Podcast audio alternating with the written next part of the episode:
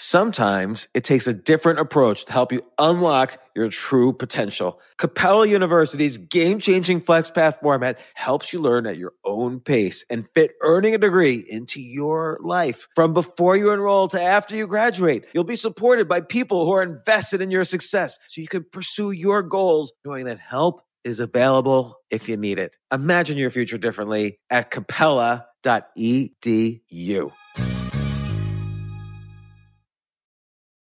So, in order to support our show, we need the help of some great advertisers. And we want to make sure those advertisers are ones you'll actually want to pay attention to and hear about. But we need to learn a little more about you to make that happen. And I would love to learn more about the audience. So, go to Pod Survey. That's P O D S U R V E Y, podsurvey.com slash James, and take a quick totally anonymous survey that will help us get to know you better. That way we can bring on advertisers and, and even content that you won't want to skip. So once you've completed the quick survey, you can enter for a chance to win a $100 Amazon gift card.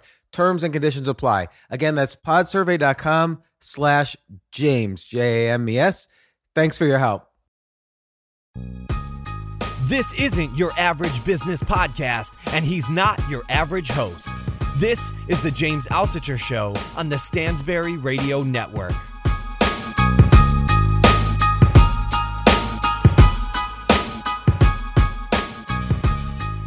So, Ramit Sethi, I just learned how to say your name. Ramit, how's it going? Pretty good. How are you? Good. Now, Ramit, you were on, I can't even believe this. You were on this podcast two years ago. Mm-hmm. Like, I can't even believe I've been doing this podcast now for two years.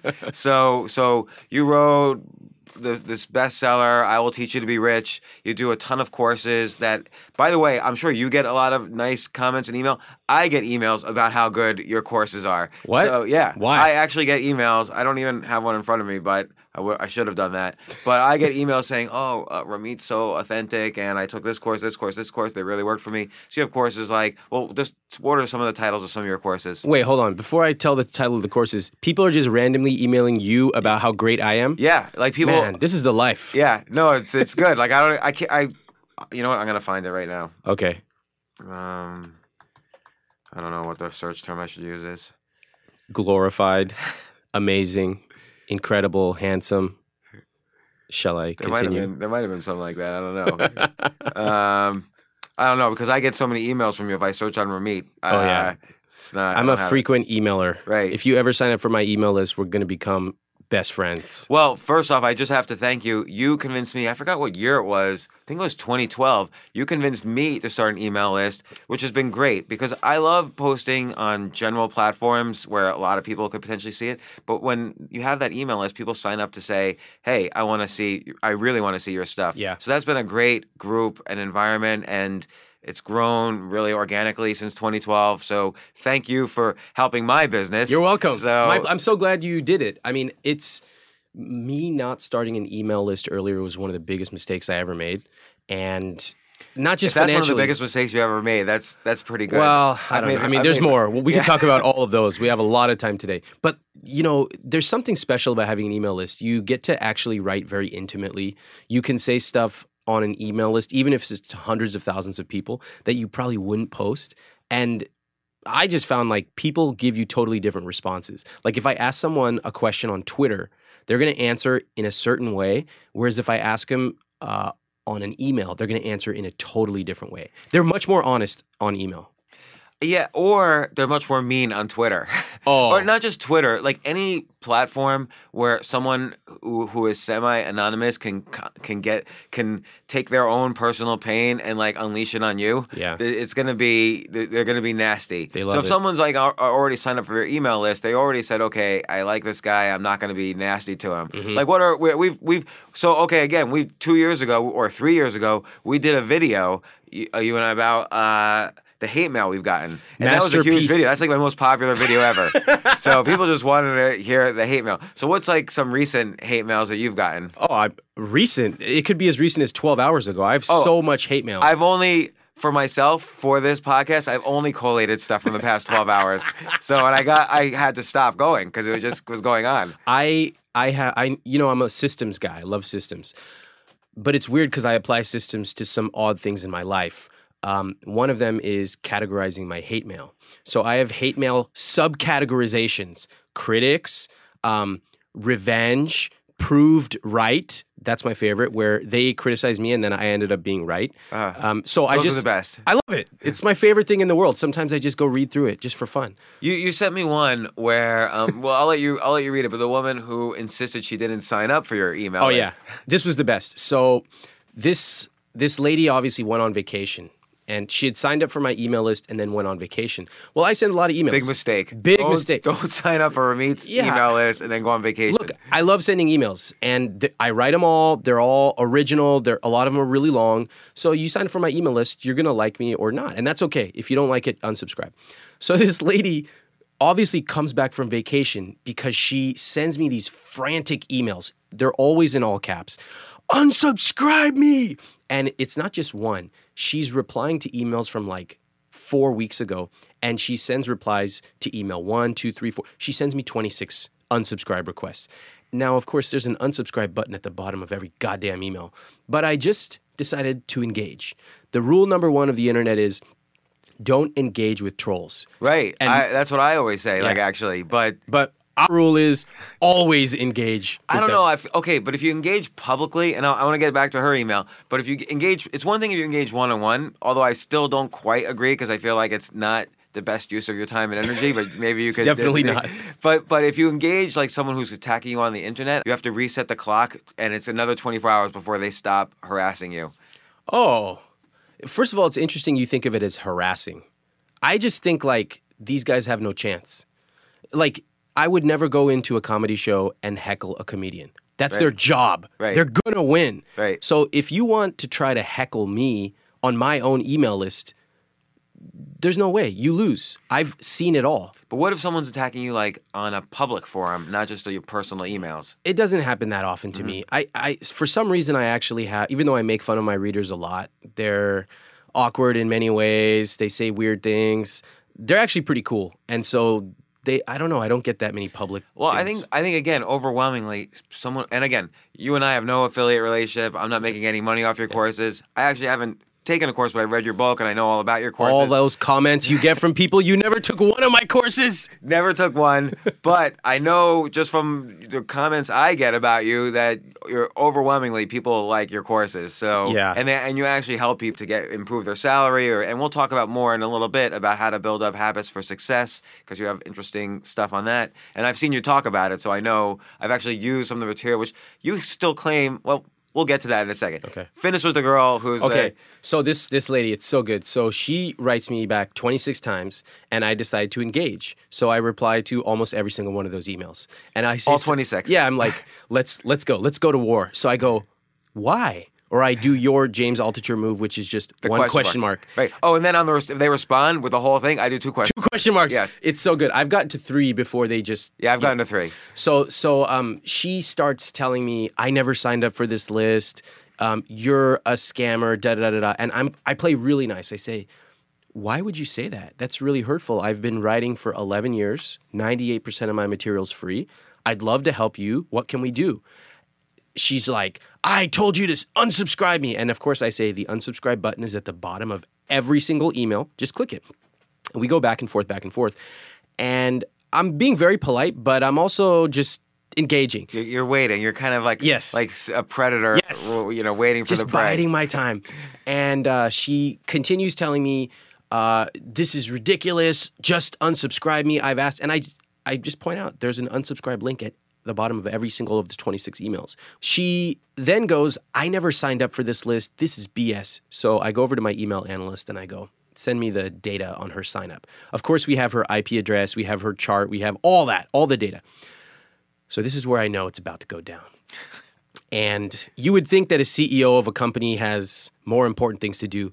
You would be right. this is a complete waste of my time, but I love it. So I take that chart, and my analyst helpfully added a little arrow which says, here's the date and time this person double confirmed. So I, I decide to go the most delicate route of all. I paste the chart directly into the email. I say, it's really interesting. I pulled your data and it appears you signed up on this date and you confirmed, you know, 15 seconds later. I'm very eager to hear your reply. Now, this is after two days of back and forth. We probably have 100 plus emails. And I just wait. I'm like, how's she going to respond to this? How do you respond to incontrovertible truth? And after This 100 is like your Super Bowl. Like you'll Yes. you got popcorn waiting. You're waiting for like the email. There's, you're watching commercials. You're waiting for the email to come back. I just want to know how do these people think? And after 150 back and forth emails, after the proof that you cannot deny, she just writes back a very simple response. All caps, of course. GFY. Go fuck yourself. So she just and that was it. She That's couldn't it. handle We never spoke again. That's crazy. So what what is that? Is she like uh lonely? Is she mentally ill? Like No, she's not mentally ill, I can tell you that. Do you remember the old Loveline podcast with Dr. Drew and Adam Carolla? Yeah, yeah. So sure. they I didn't know that was still that was off or anything. I, I Yeah, there. So one of the things they could tell right away just by listening to someone's voice was, you know, were you abused? And they could just tell from the voice. And they were almost always right as well because they'd seen it so many times. They could tell. It's kind of a funny. It's a uh, sk- it's a cocktail yeah. party, very bizarre trick. Right. Well, after answer, you know, I get over two thousand emails a day. I read every single one. I respond to many, although not all. At this point, I can tell very clearly who is who's mentally ill. Where it's very, very rare, and I don't, I don't engage. I, you know, I'm not trying to mess around Yeah. with that. If it's someone who's just angry at me, I definitely engage.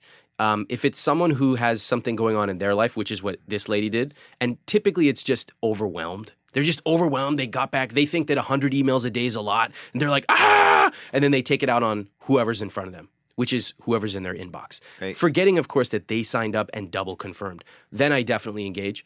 If people say you're scamming, then I want to talk to them because I want to tell them, like, hey, 98% of my stuff is free. I don't even let you join if you have credit card debt. So how is this a scam?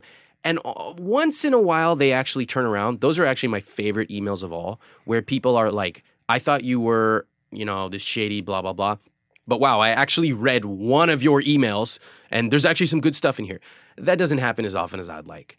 So you, you can tell after a while, it's like anyone gets a muscle memory about something they're good at. Um, you can kind of tell exactly what's going on in their life, even within one or two sentences of an email. So so I want to explore the hate mail thing a little more, Mm. and I but I want to. I'm also really curious. It having an email list for you has been a valuable asset, and for many people. Like for instance, if you're an author and you want to publish a book, they're gonna right now they ask you how big is your email list or how many Twitter followers you have, or you know they want to know what your kind of I don't know personal brand assets are. I don't know what to call them. So so for somebody listening, what's the kind of quickest way? And I have my own thoughts on this, but what's the quickest way for them to start building an email list? You know, based on let's say content they have in in their brain that they want to get out there. Well, the, the, there's two parts of it, I think tools and psychology. So, setting up an email list is really simple. It's basically free. It's about 20 bucks a month to start. It's really cheap. If I were going to start today, I would use a tool like Aweber, A W E B E R, or MailChimp. I have no affiliation with them. I use Mailchimp. Yeah, they're fine. It works. It's relatively cheap. No big deal. The second part is the psychology. Um, most people find it pretty difficult to imagine that anyone would actually want to hear from them. I think you have to be somewhat of a narcissist. That's true. That's that's how I felt when you and I first were yeah, talking. and you were very popular already. You had a ton of blog readers. I was like, James, just stop all this bullshit. Set up an email list. They want to hear from you. You have to be somewhat of a narcissist to think that these people want to hear from you, you know, three, four times a week or once a month, whatever. Uh, maybe it says something about me. I never had that problem. I was like, these people need to hear from me. But I set up an email list and you know, at the bare minimum, you send out an email once every two weeks. And all it can be is your thoughts. But how do you get those initial signups? Okay, so if you have uh, a website, then you pu- you put a little opt-in form where you've seen this everywhere. Yeah. You enter your name and email. That's called an opt-in form. Um, you could even just set up through Mailchimp or Aweber. You can set up an opt-in form on their servers. And if you have Twitter or Facebook, you can just announce, "Hey, I'm sending uh, one email every two weeks about my favorite tools." That's it. Yeah. And you know, it starts off really slow. I still remember when I had 1,000 subscribers on my email list, and it was a huge deal. And it was. I mean, that's a that's basically like walking into an auditorium and there's a thousand people who raised their hand and said, I want to hear whatever you have to say. I also remember the days when I would see people unsubscribe and they tell you why they unsubscribe. They're like, fuck you.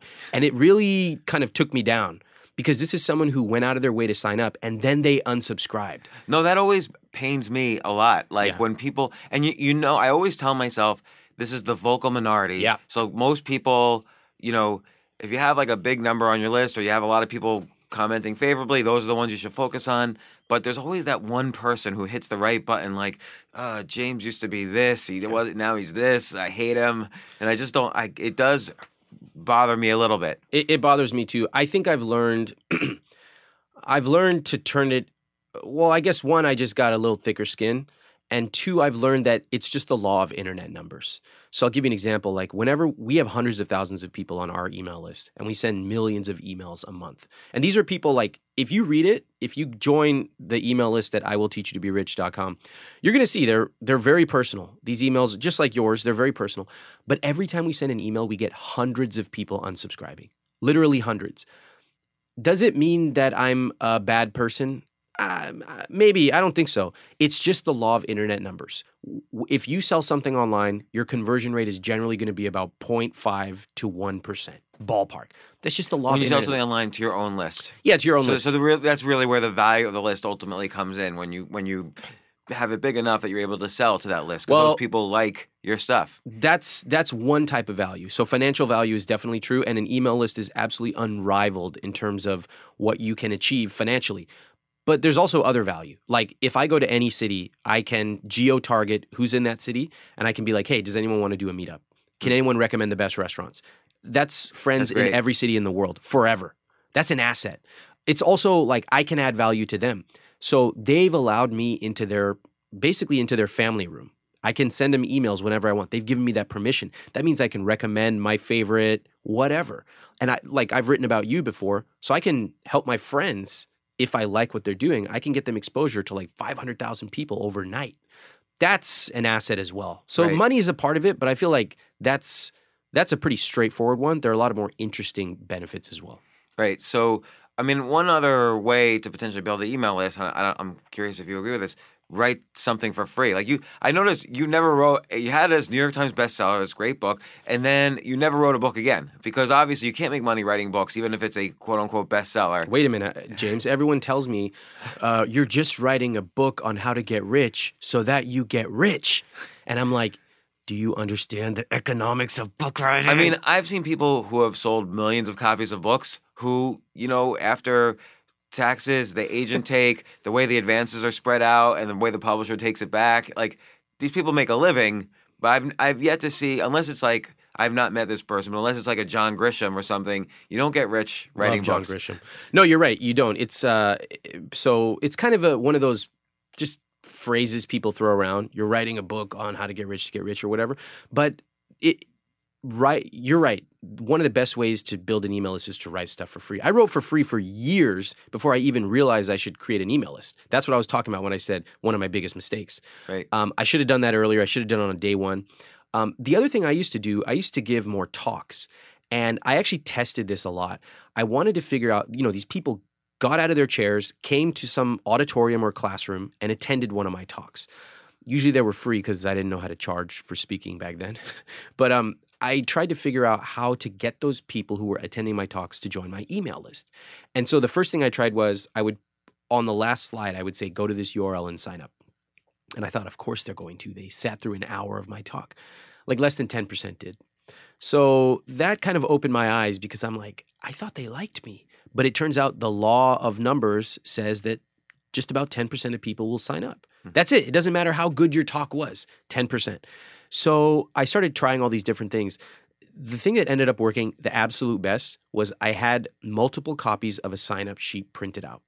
And I would have an assistant hand it out at 55 minutes into my talk, 55 out of 60. So you know that the people who stayed that long love you, but people are lazy and they don't want to go to some URL. So there was a handout sheet.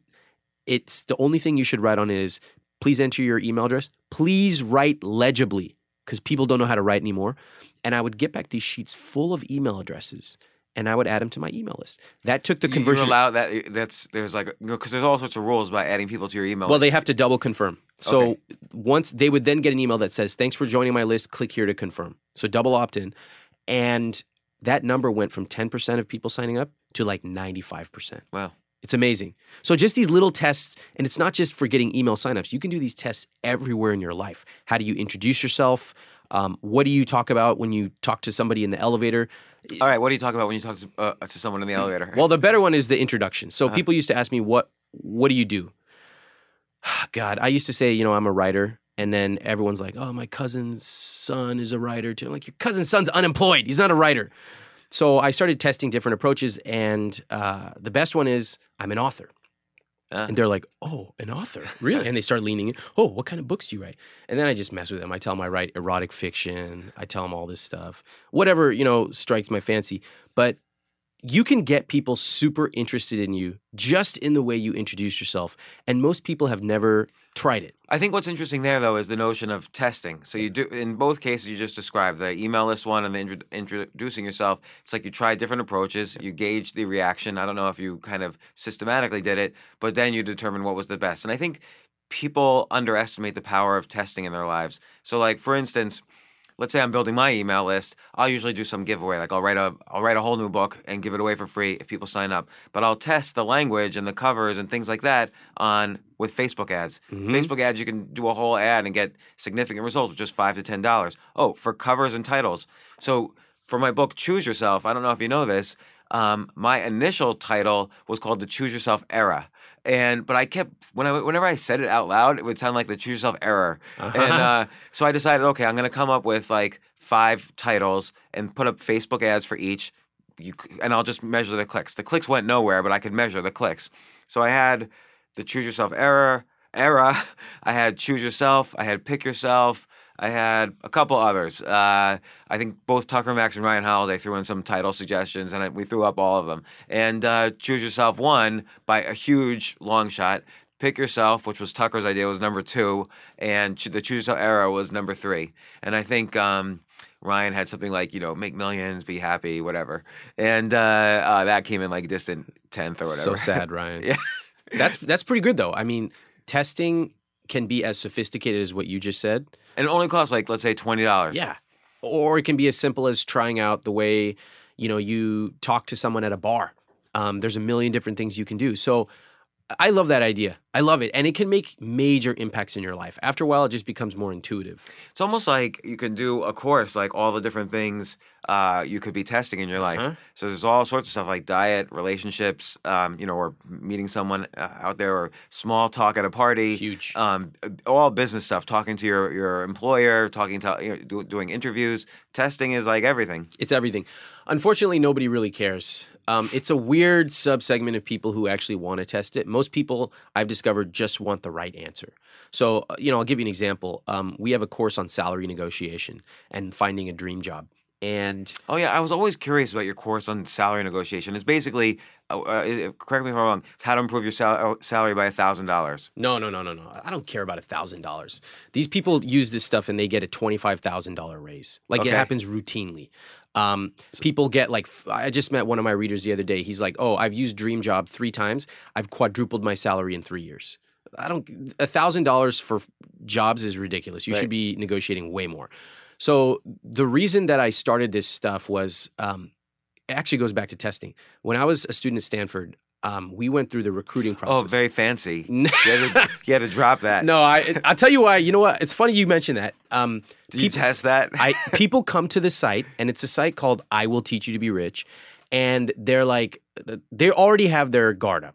Already, they're Right. like this fucking guy, and so you'll see pretty quickly. There's a place somewhere on there which says, you know, um, graduated from Stanford. That's not for my enormous ego. Okay, it's not. It's the fact that you have to give a credibility marker when you have a site called I Will Teach You to Be Rich. And ironically, I was sober when I picked that name. I can't believe I did. But um, th- I mean, there's something to it. Whether or not like you agree with educational institution, the fact is, if someone has been on the Today Show and they post a picture of it, that's credibility. right. And so, I mean, eh, look, it's a little ostentatious for me, but I mean, that's just that's the way the world works. I learned. Well, I mean, social proof. Yeah. You know, some kind of testimonial or validation is critical for any sort of sales. So that was what you were able to use. Yeah. So anyway, I we went through the recruiting process and it was pretty easy. They would basically bring companies there and you just go interview. It's like, okay, here's the job. Um, but I had a group of a small group of friends where we like just for some reason loved interviewing. And we would go interview with these companies, many of which we weren't particularly interested in, just to figure out how we could become the best interviewers of all. And so we'd come back to the dining hall and we'd talk about our answers. What'd you say when they asked you, you know, what's the most difficult uh, or what's your biggest weakness? And we would share our answers and we would try to figure out, you know, what was, it was just a weird testing thing we had. So by the end, I got pretty good at interviewing and I could basically walk in and, you know, nail the interview. What's the key? Um, the key is it's all the boring things you think. It's preparation. It's preparation is so underrated. When you go in and they say, "Tell me about yourself," that's not an invitation to start saying, "I was born under a palm tree," and uh, nobody cares. Right. You need to be super crisp. So if you were to ask me that today, "Tell me about yourself," I would say something like, "You know, um, I've always been interested in technology and psychology. That's led into me creating." Uh, a site around personal finance. But ultimately, I realized I was most interested in how to get people to change. And so since then, I've built a site, written a New York Times bestselling book, and I write for over a million people a year on psychology and behavioral change. Uh, count me in. Super crisp, right? Right. Those are those answers, though how crisp you are, how succinct, and of course how value added you are. That's massive. So we learned all these things, and I realized that even my friends in school didn't know most of these things. It wasn't like oh, everybody who goes to a certain college knows. It's just this weird subgroup of friends there. So I started teaching my own friends. And I was like, maybe it's just me. Maybe I can just get these jobs. No, I proved it out with some of my friends. And I looked around and nobody was really talking about this. Nobody, because it's more sexy to talk about passive income and all that stuff, which I'm happy to talk about. But like finding a job, including exactly what words to say when you go into an interview or a negotiation, or even how to find your dream job. What, what do you mean? Uh, what your words use? Are there like special Yes. keywords that trigger something Totally. for employers? Okay, so like um I brought in one of the people who actually taught me salary negotiation and we did a mock negotiation on video.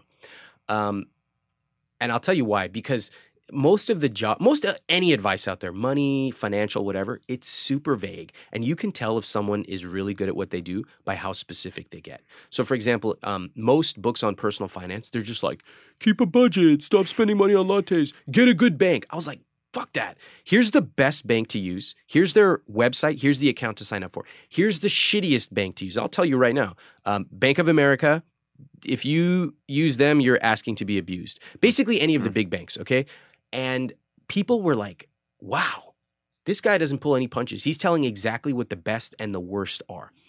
That shows that someone knows what they're talking about. Right. So with salary negotiation, most people say, be confident, have an alternative offer, BATNA, this and that. I said, let's actually do negotiations. And I brought students into my studio and I pretended to be the mean hiring manager or the really nice pushover, and I had them negotiate with me, and then I coached them over and over, and you could see the before and after, and you could see the words they use. So, for example, if a manager says, um, like, let's say you offered me sixty thousand, and I actually think that I should be getting paid sixty-eight thousand, I'm not going to say, no, that's ridiculous. I'm out of here. That's actually what a lot of they get defensive. What you could say is something like this. You could say, you know, first of all, I appreciate it. And I'm really eager to get started here. Um, after talking to Joe and Joan, um, I know that I can make a big impact and I know that I have a lot to learn. I actually think we're in the right ballpark, but based on the comps and based on my experience, um, the number that I would be more comfortable with would be 66,000. Boom. So a lot of stuff went into that simple thing. Number one, I wasn't adversarial. It was about Right. us. I'm eager. I'm excited. too, based on the comps, I didn't just walk in out of the blue and pick a number. I had the comps. I slid those across the table. So a lot, I think a lot of people say if they're not being totally confrontational, they might kind of say in a um, almost passive way, uh, you know, can we make it 66? You know, or something It's like horrible. You, people, it's really bad. Um, peop, it's okay to negotiate. It's okay to ask for value if you can justify why. And here's the most interesting part: your manager will actually respect you more if you negotiate and if you're worth it. People, they don't get this. They want to pay more for the best. And you can just look at any luxury good. People want to pay more for the best. They're not stupid. They actually want to pay more. Um, and there have been numerous studies. It's so funny that most people live in a world where saving money on everything is the ultimate value. I don't believe in that. You know, it's really interesting you say that because I've been thinking of this idea that people think of money in what I call, what I'm going to call dimensions. So let's say a first dimensional view of money is that if something costs a lot, it's a bad deal, and if something costs little, it's a good deal. So that's the first dimension. So they don't think of value at all. That's how I was raised. Right, and I think most people are raised that. Like if you're going to spend a lot of money on rent or on a piece of clothing, people say, "Oh, I would never spend that," um, without thinking that, "Oh, but I just got the the best apartment in New York. Or I just got like the, a coat that's waterproof and this and that and the other thing." And you talk about this in one of your posts where you describe basically is is is a luxury functional mm. because then that adds to the second dimension of you know how you should look at things. And then there's a third dimension am i going to have a great experience with with the money i'm spending? And then maybe there's a, a fourth dimension where is this money i spend going to generate money for me? So i think there's kind of dim- dimensions of money and because but i see it all the time from people who don't have money or or don't i don't want to act like you know I'm, I'm not lecturing here but i think people who don't seem to seem to always get themselves in situations, and I was like this as well. When I was always going broke, it's because I was thinking just one dimensionally about money. So I was just throwing money away and or trying to save in the wrong places. Like I didn't really understand the multi-dimensionality of money. When did you start to realize that there was another dimension beyond the first one? I think only fairly recently because I was always good at like making money and then I would instantly lose it. So I would make millions and millions of dollars selling businesses, building businesses. I was great at like, you know, building relationships with clients and so on, but I just knew nothing about kind of the subtleties of money. And I would say it's only in the past six years that I've kind of figured this out for myself. Mm. I mean, most of us are raised in a world of that first dimension of if if it costs less, it's better, and if it costs more, you're getting ripped off. Right. I remember going um, to a gym with my parents when I was a kid. Uh, it's funny because Indian people don't usually go to gyms.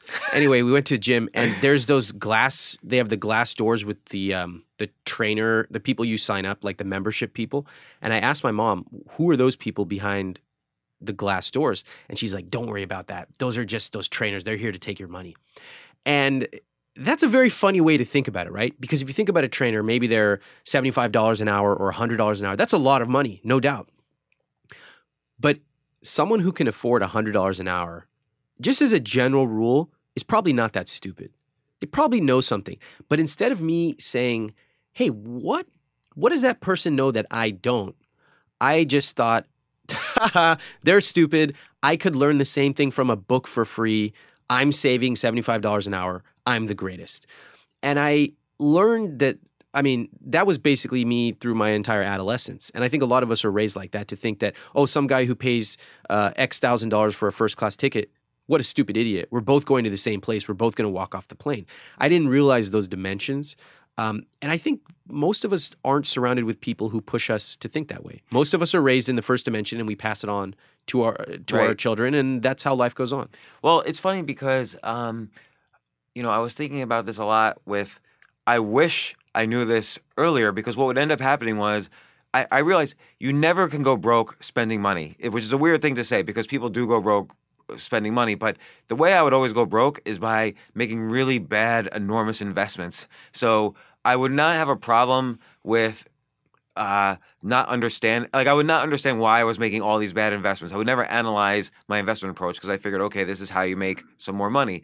But but then I would be very uh, I would be very afraid to spend money. But never once did I go broke spending money. Like people think, oh, you must have like bought this, bought that, you know, did all these things. Nope, it never and I never went broke on just spending money. I was always making bad investments. That's interesting. But that's pretty unusual, don't you think? I mean, most people who, like, I have many friends who are six figure earners and they live check to check. And I'm not exaggerating. They live paycheck to paycheck. And But that's because I think I think a six figure earner, I think being an earner Yeah. is a is a hard thing. Like I think uh, and I had this conversation with Nassim Taleb on, on this podcast. You have to have some kind of volatility in your earnings. So, so, so, so your earnings show you some feedback. Uh, so when you don't make money, you're doing something wrong, and you have to analyze what that means. And when you are making money, or you're making more money, that's good feedback for what you're doing. The steady paycheck, you know, Nassim Taleb says, the steady paycheck, you know, three addictions in life, you know, heroin. I forgot a second one, and the steady paycheck because you get a, that steady paycheck for five years, and then bam, you're cut off zero. If I made a simple rule for myself, I had a job. I was a co-founder of a company, but at the same time, my business was taking off. I told myself, "Look, Ramit, stop driving yourself crazy thinking about whether you should leave or not." And I said, "I will only consider leaving and going to do my own thing if this business earns more than my paycheck three months in a row." So that was just a simple heuristic, a simple rule I used that allowed me to stop agitating over it in my head and then just wait until the results came in. That way, once I decide, made the decision, I knew that I was financially going to be fine. And it made it a lot easier to go off. That's interesting because with my first business, um, I had a I didn't. I should have used a heuristic like that. Instead, I kind of just put my thumb in the air and Yeah. s- saw where the wind was blowing all the time. And it took me 18 months to jump from my full time job to my side business, and became then it became a good business because I was able to devote full time to it. But I should have done it much sooner. But that's not, mine took me a similar amount of time too. Mm. I, I mean, I think there's actually something to be said for being a little bit more spontaneous. Uh, so, I think we all have our strengths and weaknesses. Mine might be one of my many weaknesses would be sometimes being a little bit too cerebral and like planning it out. But being conservative, though, I think, and, and mitigating risk, I think, is key to being a success. Like people think entrepreneurship is about taking risks, and I, I don't. I think it's about mitigating risks. I agree. It, that's a common misconception. People think, oh, it's so crazy. Because from the outside, it does look crazy. James, you left your high paying job to go do this crazy thing. But there's a lot of subtle mitigation happening that's not really talked about or recognized. Same thing with us in our business. Like, we'll make some huge bets, but most of the time, we're just, it's like playing poker. You're just being very subtle about it and being conservative. And Well, that's where the testing comes in. boom. You know, and you could start off small and see how it goes. Like any marketing campaign should be tested. We, so we run, oh, at any given time, we're running over 10 tests. And those might be simple A B tests on our homepage. Um, they might be year long longitudinal price tests. Who knows? And the truth is, most of them don't pay out at all. Most of them fail, like the vast majority.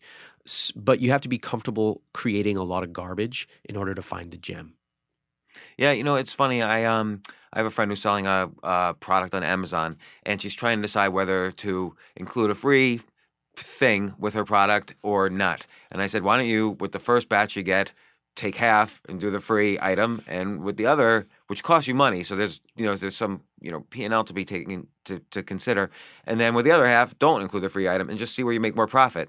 And She's like, oh, yeah, that's a good idea. So we'll see. But I think in general, people should think in terms of testing. Yeah. Uh, There's this question that I get a lot from students Should I do this or that?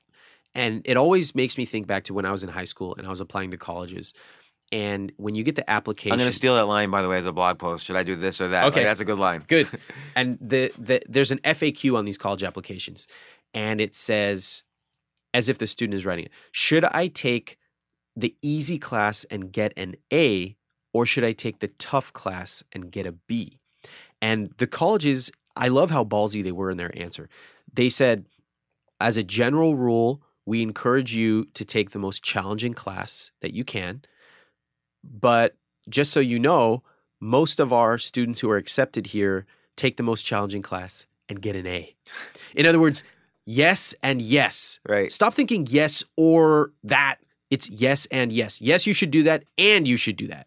And I love that example about your Amazon thing. Yes, you should sell it and you should test it without.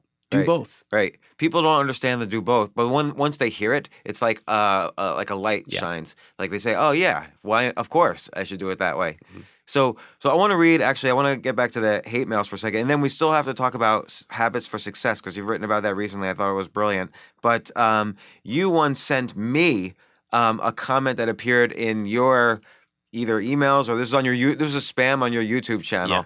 But I, and I won't say this guy's name, but he actually writes to almost everybody who comes on my podcast and says almost the same thing or, or even worse. So I feel I'm not going to say his name because I feel bad for him and this this is a clear case of mental illness. Okay. But this is the kind of uh, emails I get as opposed to like unsubscribe me.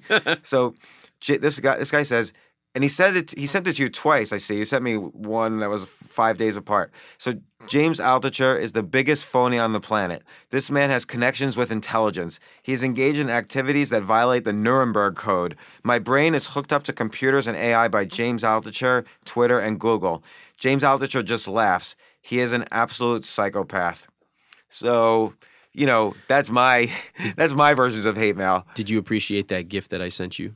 uh, the, the this email, yes, because it's like constant content. Uh, I mean, how does that feel to have someone following you around the internet? at first, I thought I was. I wanted to. At first, my initial instinct, which is bad, of course, is to argue like, how could? But then you realize someone's mentally ill, and then I get a little worried. Yeah. Because I've had. I mean, I just had this past weekend someone show up uh, at my house upstate looking for me. What? Really? Yeah, and I don't even know how they got my address or anything. So, and uh, you know, my kids were there. It was, you know, That's scary. yeah, that's scary. Have you ever had anyone just like show up? Um, no, I have a an address that goes to a UPS box on some of my emails, and um, the craziest. Ex- I mean, some people have showed up once in a while, and it's like a UPS store. One guy, um, I used to have my phone number, which went to a Google Voice. It used to be at the bottom of every email, and so some guy left me a voicemail, and it was like. Hi, I'm driving over from Sacramento. I'm a big fan. Just wanted to say hello. And then he left like six voicemails in the next three hours and they became increasingly frantic. He's like, Hey man, just got here, realized it's a UPS box. Uh, I'm sure your office is somewhere around. Can we meet? Hey man, I would love to talk to you. I called my wife and she told me not to come home until I meet you because you Oh went all the, and I was like, oh my God, this is crazy. You know, and I did, what am I going to say? I was across the country in New York. So I don't know. It's kind of funny, but it's also kind of like, Yeah, you got to be careful. Like I've had emails. Uh, there's one person who constantly emails me claiming that he's my son. Okay, is that true? no. By the way, we're a completely different ethnic background as well. like, so I have no idea. Like, where he. You couldn't be a more distant ethnic background for me, so I won't describe the ethnic background, but it's not me. Um, and James, uh, you always wanted an Indian son. Be honest. but uh, but I get I get stuff like that. Or I wanted to actually. There's one other. First, well, I just want to mention a couple from the past um, few days or the past day. Uh, so I wrote a post yesterday about, uh, and it's on LinkedIn right now uh, about kind of living a nomadic lifestyle. Like I kind of lived at, out of Airbnbs for the past two years, and um, this guy says, um, and he's the CEO of a company called Creative Healthcare. He says, I stopped reading this halfway through because I did not understand the point. I only hope you are buying deodorant and that you've n- and that you recognize that not having any attachments means that your relationships, assuming you really have any, will be shallow. So I like when people like diagnose me. That's a real. Those were a lot of subtle digs. Right. Like He- that was very nuanced. Right, right. Like need to wear deodorant, and uh, my relationships are going to be shallow. And but I've had another ones. Like I had one where um, this one was on my Facebook page, and so many people commented in response to her that eventually she deleted her own comment, which deleted all the responses. Ah. So I don't remember it exactly, but she basically said, you know. Um, you sound really, you know, again, shallow, and I only hope you're taking lithium. So, like, I really, Why, why are all these people diagnosing you with this stuff? yeah, I don't know. It's like it's like every professional doctor has decided to become a YouTube spammer. so a, they're in between patients. Let's just like spam on James Altucher's like videos or podcasts or whatever. So I don't know. Like there is this need. I think people project their own. Maybe maybe this person needed lithium. I don't know. I, I don't want to say that, but people pretend to project some aspects of their own personality onto whoever is in front of them, like you were saying earlier. Well, I think this is why you and I find it so fascinating because I think a lot of people are like, why do these two guys keep talking about hate mail? Why? It is fascinating though, because it's funny. It's and you have to have a certain personality to not like to engage. Like you have to be kind of a weirdo. Here, here's why I think it's fascinating. Number one, I think that the biggest surprise I've had with the hate mail I get is when I reply to people, and I'm usually pretty nice when I reply, um, just because I, I don't know. So the biggest surprise I have is most people are shocked that they hear back from me. Like shocked. And- Yeah, no, I agree. When I respond, it's almost as if you're pointing a mirror at them and, and saying, "Hey, look, you're human. Also, like, yes, act like a human." And and so it's almost like sho- shaking them or jolting them out of this weird stupor. And a lot of them go, "Oh my god, I didn't know anyone would actually read this." Which raises the question, Yeah. why the hell are you sending this anyway? Right. But that's sort of a longer discussion, right? If you're sending an email to someone where you don't even think they're going to read it and you're pouring out whatever emotion, usually it's vitriol, whatever, what the hell's going on? And so when someone actually says, "Hey man, I'm curious why you wrote that." Like I uh, you know, I send each of these emails. I take a lot of time to do it. What can I help you with? It's very shocking to see their reaction. Yeah, no, I'm gonna okay. I'm gonna try it for the next day or so. I'm going to respond to hate comments, but then what happens? I, f- I just feel like then you're rewarding the haters somehow. Well, you so that's a good that's a good point. And sometimes like people just want to be heard, but other times if they really are like negative or they're saying things untruthful, then you could bring the hammer down. Right. That's all right too. Like I said, you're never going to beat a comedian at heckling. So if they want to play, they can play. But I don't know. The biggest reason I love it is just as a student of human psychology. I don't have that many friends who would send angry emails to some random guy online. So I actually get to meet these people every day and talk to them and figure out what's going on. That to me is very interesting. Like, have you ever gone into someone else's YouTube channel or YouTube video and actually made any comment at all, No. positive or negative? No, never. Right. So so that's the question. And then on popular videos, the comments scroll by so quickly anyway, no one is going to read the comment. Like there's no point. Yeah. And then just on like, you know, like I've had videos of, you know, I put up videos of my daughters in dance class, and then you have like all these creepy comments. Like who makes all Oh, these who's just sitting around like making these comments? So this is the other thing. It's fun and it's funny, but you can also get really cynical. And I've learned that. And I have to sometimes drag myself away from the edge of some of this negativity that comes in. And you may have a thick skin, but I've also realized this minority is a really it's a vocal minority, but it's a teeny minority. And so it is teeny, although they'll claim they're not. They're saying they'll everyone say, thinks this. Yeah, they'll say if it's only these three, it must be hundreds of these. Yeah. You know. It, it- it's it really is a tiny minority, and I can tell you just based on the amount of negative emails I get, it's like a fraction of one percent, a teeny fraction. Um, based on the number of people who ask for a refund, that's a teeny fraction as well. And so I think you can decide to spend your life focusing on the negative, or you can actually spend more time on the people who like you. There are like f- hundreds of thousands of people on my email list. They gave me permission to write to them. They like hearing from me. I love writing to them. And so I have to remember those are the people who I'm writing for. It's like my friends. My friends are not going to leave negative, weird comments on YouTube. They're actually like, hey, I want to, I want to start an online business. How do I do it? And they're the ones who are going to buy. They're the ones who are going to use it. The negative people, it's here's a crazy thing. I used to keep track of all the negative people who wrote about me. I would keep it in a private bookmark collection. And is that weird? I don't know. So I went back. Okay, so then then this is even weirder. So then like five years later, Oh, this is great. I went back and I have all those links. They're still there. They're in my private bookmark collection. And I went back and looked up every single one of these. I just clicked it and like 90% of those blogs are gone. And they wrote really, I mean, they wrote on their own personal blog about me, mean stuff. They're all gone. And it, it's just a great reminder that neg- it's hard to be negative for that long. It really is. It, it takes a lot of work. And if you're going to put in a lot of work, why not just be positive and try to improve yourself, improve your relationship, make more money, whatever. That's the people who last. And you go back and look at those people, their blogs are still there and they're still kicking. Well, let, let let's talk let's talk in, about that because you talk a lot about success, what it takes to be successful, and so on, and you have tons of stories and examples.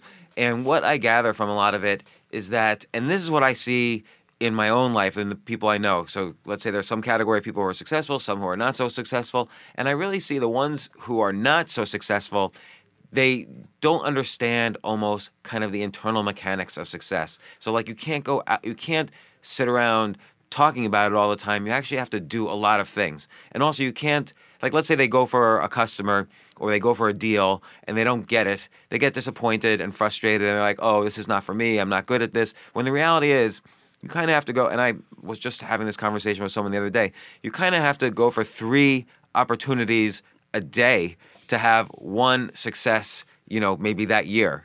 So like that requires real hustling. But then hustling requires all these other mini habits. You know, how do you go for three opportunities a day? Um, you know, there's all these mini habits around that. So like like you you've written about this. Like what are some of these mini habits? Like how how can people develop them?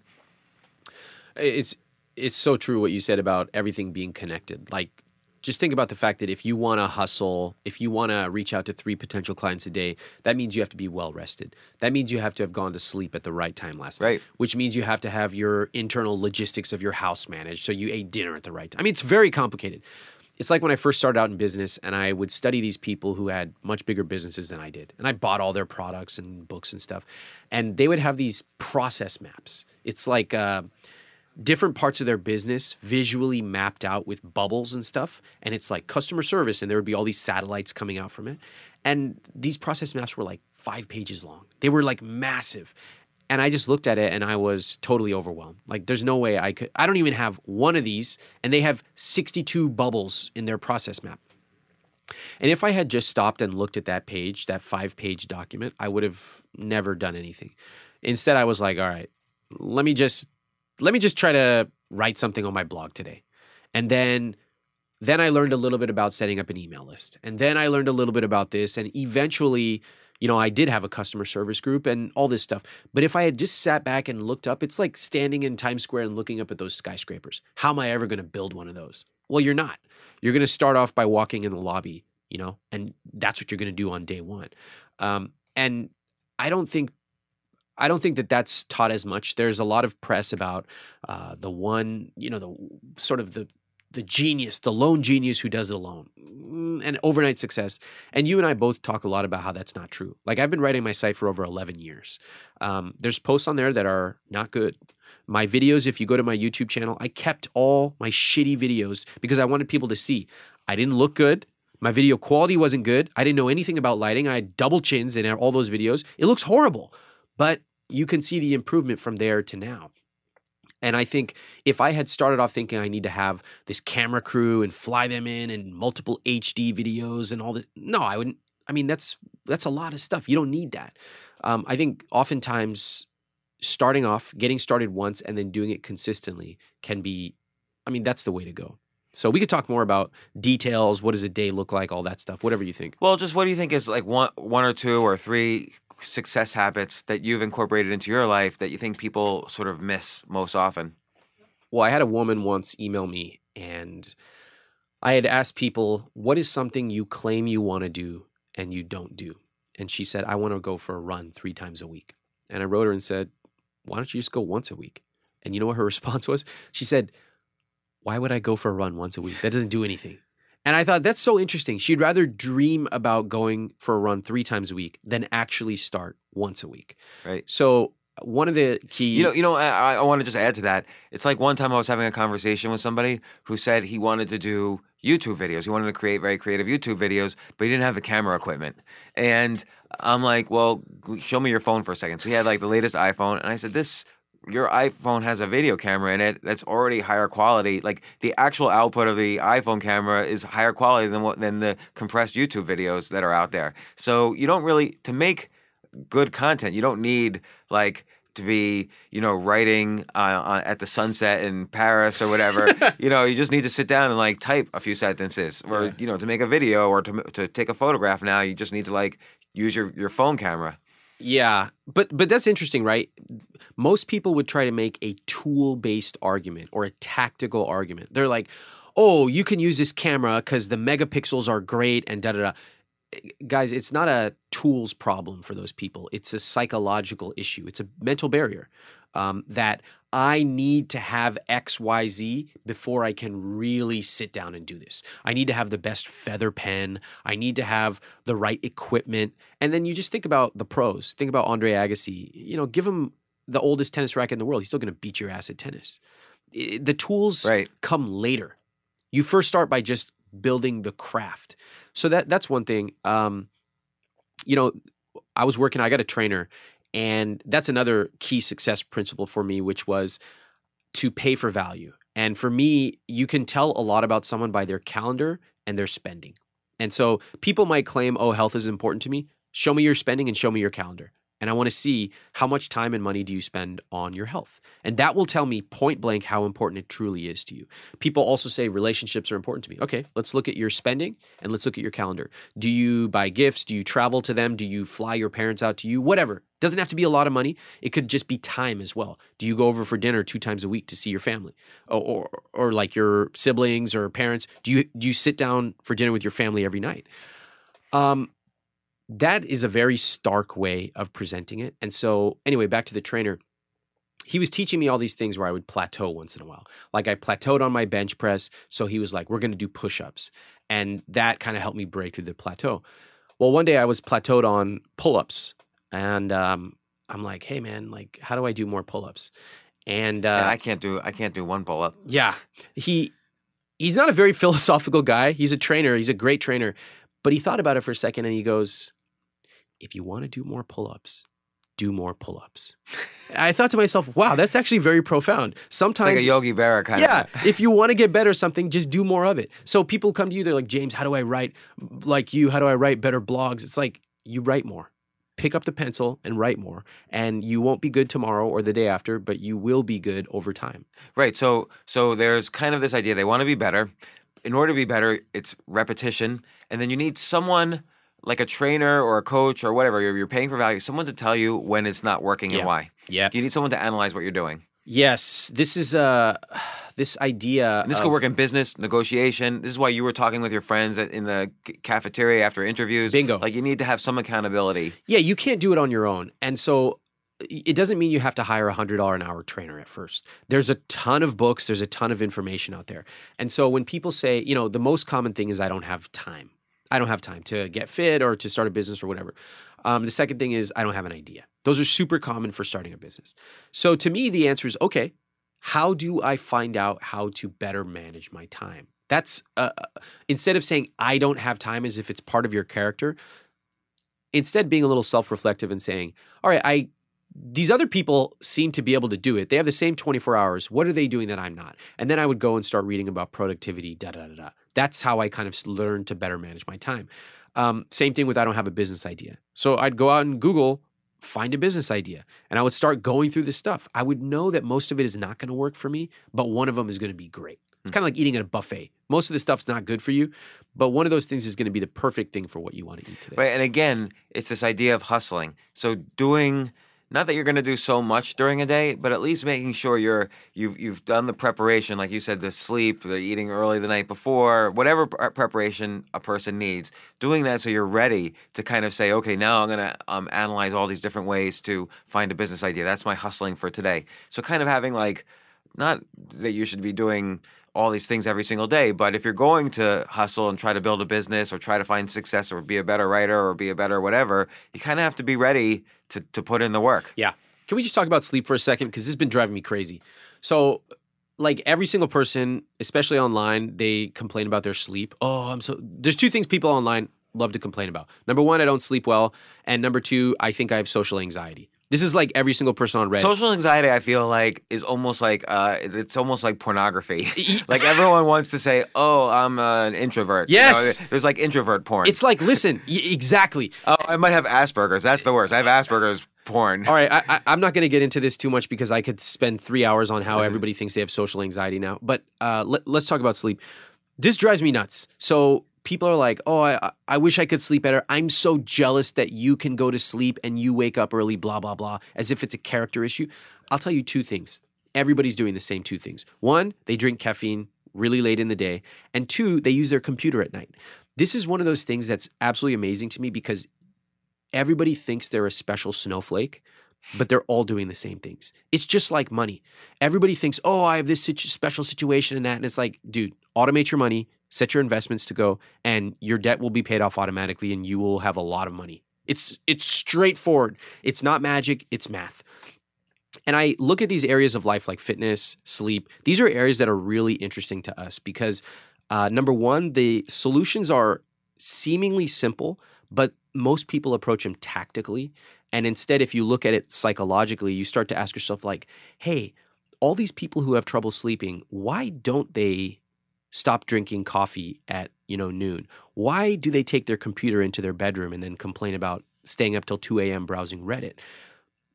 I- don't need to give them a tip. They already know what they should do, but there's a psychological reason why they're not. So okay, it's almost like they should do the. I mean, uh, you're right. Everybody knows what they're doing wrong. So people should. So look, and I, I'm not saying I'm doing everything right either. Me like I try to do this as well. Like I try to think about and make a list of what are the things I'm doing wrong. It's easier to do that than what are the things I'm doing right because I don't always know what I'm doing right, but I definitely know what I'm doing wrong. Like what? Well, like like when I don't sleep enough. It's it's true. My performance goes way down. Yeah. So, or if I'm having problems in my relationships, like emotional problems or whatever, my productivity goes way down, and my and the output get, is worse. Uh, if I'm not, you know, consistently grateful for what I have in my life, then I start to turn cynical or negative, or or even worse, anxious or fearful. Um, so that's just consistent. So I know when those things are happening, and I know what creates those things. So so avoiding them is possible. I don't always know what I'm doing right. Uh, but I definitely know what I'm doing wrong. That's interesting. You don't know what you're doing right. It's kind of funny that somehow in this time and place, we spend so much time talking about what we're doing wrong and self diagnosing ourselves and feeling just weird and comparing myself to someone on Instagram. I, I think to myself, like, when was the last time somebody actually said, I'm really proud of X? Yeah, that's a good point. it, it- I think for a lot of people, it's been years and years because it's sort of politically incorrect to say, thank you, I'm proud of X.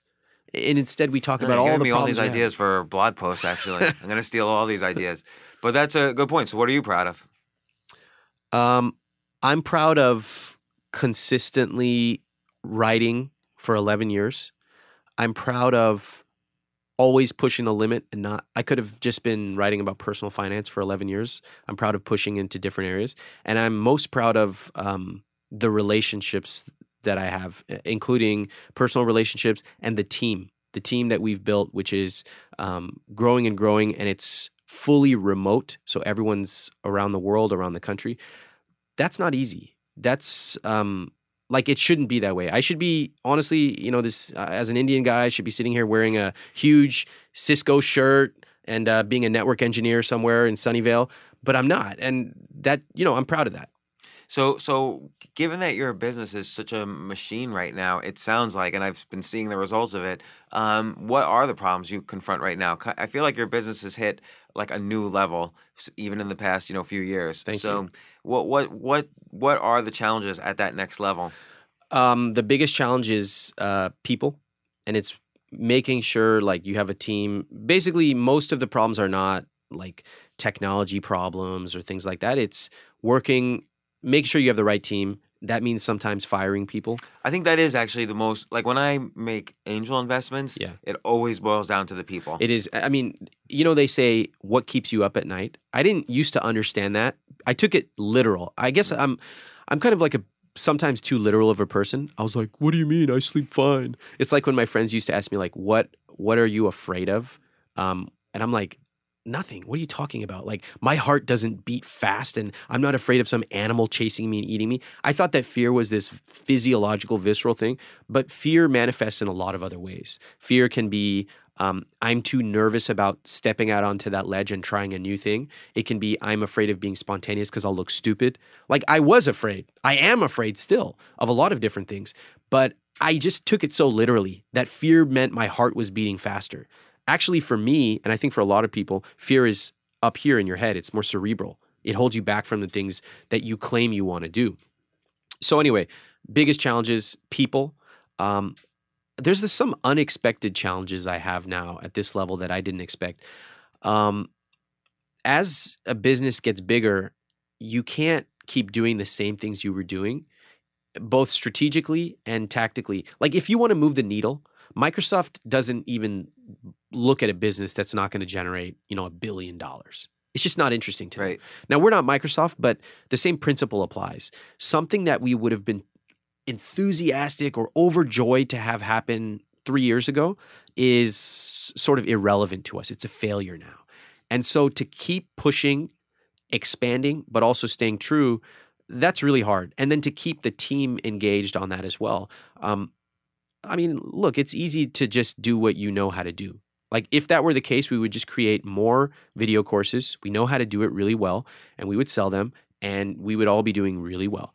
But I'm I told the team if we still generate X percent of our revenue from video courses in three years, we have failed. Well, what? Um, so, what's the latest thing that you're launching? What are you What are you focused on? What's the next level? The next level for us is one. We are we launched a site called GrowthLab.com, and that's all about online business. So everything from finding an idea, copywriting, conversion, monetization, and testing, all those things we've been working on this for 11 years. We know how to do it and we want to help people. A lot of people just want to start an online business, generate a couple thousand bucks a month, you know, even while they sleep. Some people want to actually grow to $100,000 a month, a million dollars a month. And we can show them the intricacies of what happens at all stages as they grow. That's pretty cool. That's pretty exciting. Yeah. You know, I, I like to learn from people who have been there and can show you, you know, a roadmap. The other thing is we keep making long term investments.